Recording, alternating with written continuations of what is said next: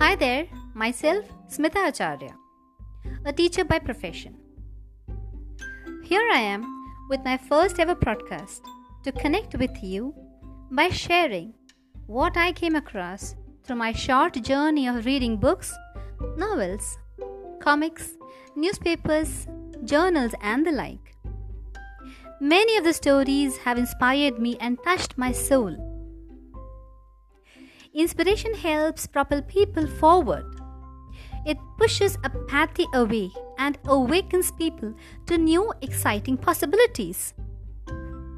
Having this belief, I decided to share it with more people so that each one of us stay blessed and stay inspired.